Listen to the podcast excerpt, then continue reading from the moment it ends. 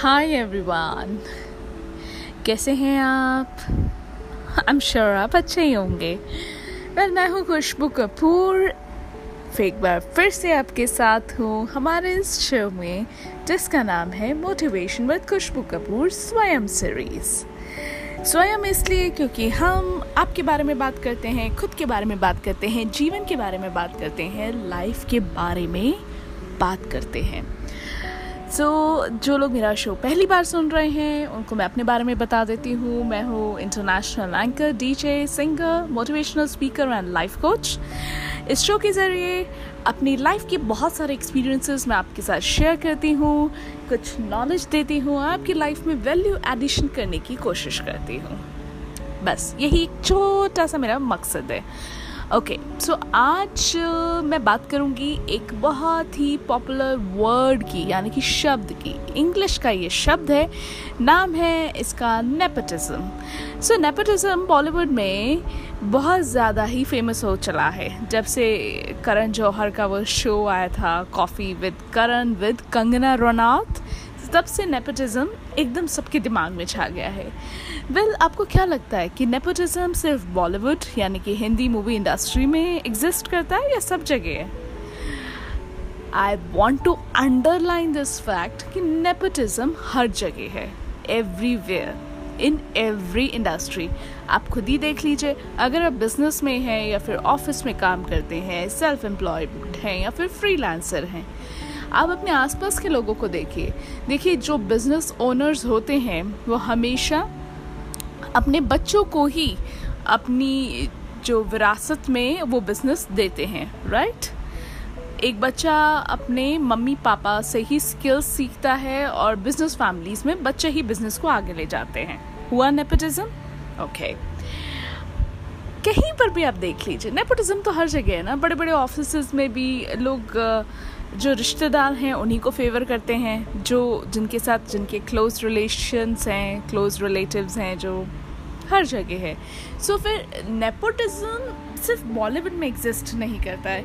और मेरे हिसाब से अगर आप में टैलेंट है ना तो आपको नेपोटिज्म जैसी चीज़ से घबराना ही नहीं चाहिए। क्योंकि टैलेंट के आगे हर नेपोटिज्म फेल है चाहे कितने ही नेपो किड्स आ जाएँ, अगर आप में टैलेंटेड है, हो आप, अगर आप टैलेंटेड हो, टैलेंट है आपके अंदर तो आप आगे बढ़ जाएँगे राइट right? नेपोटिज्म के बारे में जो इतनी बातें होती हैं, लोग कहते हैं कि आउटसाइडर्स को चांस नहीं मिलता इनसाइडर्स को ही सारे मौके मिलते हैं। तो ऐसे बॉलीवुड में कई सारे एग्जाम्पल्स हैं इनसाइडर्स के भी, जो नेपो किड्स थे लेकिन वो सक्सेसफुल नहीं हो पाए। जैसे कि शत्रुघ्न सिन्हा के दोनों बेटे। बहुत सारे एग्ज़ाम्पल है। तुषार कपूर, एकता कपूर का भाई चितेंद्र कपूर का बेटा। So this is not just few examples Abhay Deol there are many such examples even Bobby Deol has not been so successful अगर हम उनके करियर की बात करें। So he earn a kind of moderate success so बहुत examples हैं. Twinkle Kapoor की बहन याद है आपको? है ना? वो भी सक्सेसफुल नहीं हो पाई. हेमा मालिनी की बेटी Esha Dayal not successful so nepo kids होने से सफलता मिल जाती तो फिर आउटसाइडर्स को इतने मौके कहाँ मिलते? सो so, एक तो ये मेरा सवाल नेपोटिज्म पर है. देन नेपोटिज्म नुकसानदायक नहीं है।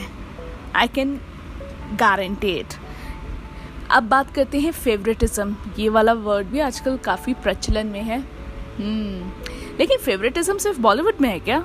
ना। फेवरेटिज्म तो हर जगह है। फेवरेटिज्म आप अगर किसी के फेवरेट हुए तो डेफिनेटली वो अपॉर्चुनिटी आपके पास ही आएगी। राइट फेवरेट आदमी कब होता है किसी का? कब होता है? सोचिए सोचिए। जब आपके साथ उसके रिलेशन्स अच्छे होते हैं, जब आपका उसके साथ पर्सनल कनेक्ट होता है, जब आपके पास उसके कई सारे कॉल्स आते हैं, आप उसका अच्छी तरह से रिप्लाई करते हैं, आपके फैमिली रिलेशंस होते हैं, कुछ भी it's all about the connect कभी किसी दो जनों का कनेक्ट होता है, चाहे वो लड़का लड़की हो, लड़की लड़की हो या लड़का लड़का हो तो वहाँ पर फेवरेटिज्म एग्जिस्ट करता है और ये हर इंडस्ट्री में है। और फेवरेटिज्म का नुकसान जो फेवरेट है उसको नहीं होता है, जिसका जो फेवरेट है उसको होता है। एज इन फॉर एग्ज़ाम्पल मैं एक फ़िल्म प्रोड्यूस कर रही हूँ। मेरा कोई फेवरेट एक्टर है, मैंने उसको ले लिया। अब वो चाहे एक्टिंग में अच्छा है या नहीं, उससे, उस एक्टर को कोई नुकसान नहीं है। उससे मुझे नुकसान है as a producer so so, इसमें भी निर्माता और निर्देशक का ही नुकसान होता है और दूसरी इंडस्ट्रीज़ में देखें तो इसमें एम्प्लॉयर्स का नुकसान होता है जो कि कुछ अपने चुनिंदा एम्प्लॉयज़ को जो उनके फेवरेट होते हैं उनको तवज्जो देते हैं। इससे ऑर्गेनाइजेशन की ग्रोथ रुक जाती है। सो so, फेवरेटिज्म होना ना होना कोई मायने नहीं रखता है। ये ऑर्गेनाइजेशन की ग्रोथ को ही स्लो डाउन करता है। अब बात आती है, जो सबसे इंपॉर्टेंट फैक्टर है, वो है गैंगिज्म गैंगिज्म हर जगह एक्सिस्ट करता है और गैंगिज्म वाकई में ही नुकसानदायक है. गैंगिज्म चल एग्जांपल लेते हैं. एक क्लास में पचास बच्चे हैं. एक बच्चा बेचारा जो बहुत ही शाय है इंट्रोवर्ट है, उसके पीछे बाकी के बाकी 49 बच्चे पड़ गए. तो ये हुआ गैंगिज्म उसको बुली करना, उसका मज़ाक उड़ाना यू you नो know? ऐसा होता होगा, ऐसा होता भी है।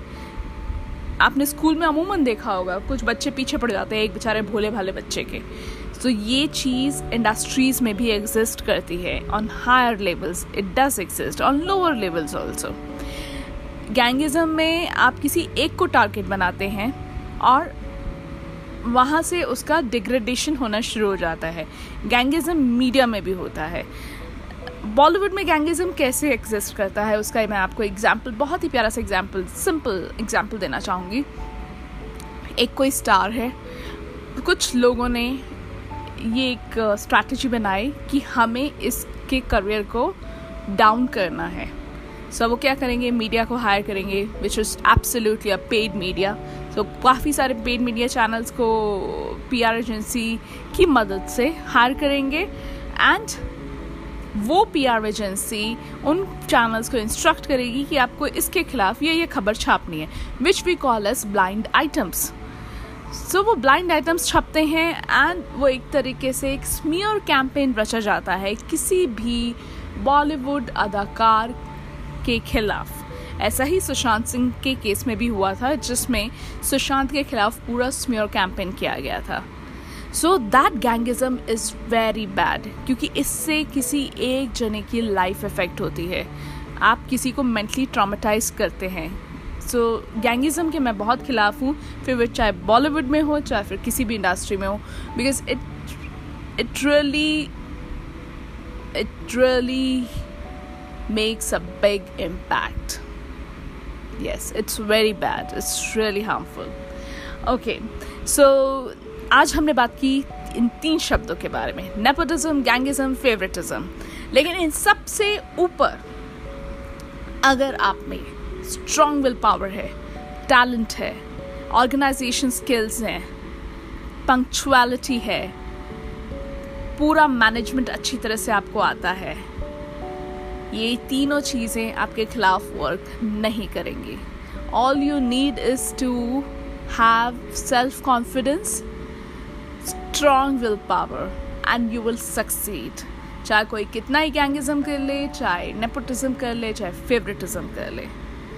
If you believe in yourself you will be on top of the ladder sooner और later you will be there right so success आपके कदम चूमेगी, आप लिख कर ले लीजिए। मैं गारंटी से देने के लिए तैयार हूँ।